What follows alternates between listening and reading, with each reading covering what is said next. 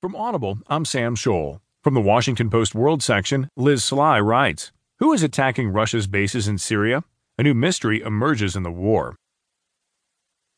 A series of mysterious attacks against the main Russian military base in Syria, including one conducted by a swarm of armed miniature drones, has exposed Russia's continued vulnerability in the country despite recent claims of victory by President Vladimir Putin.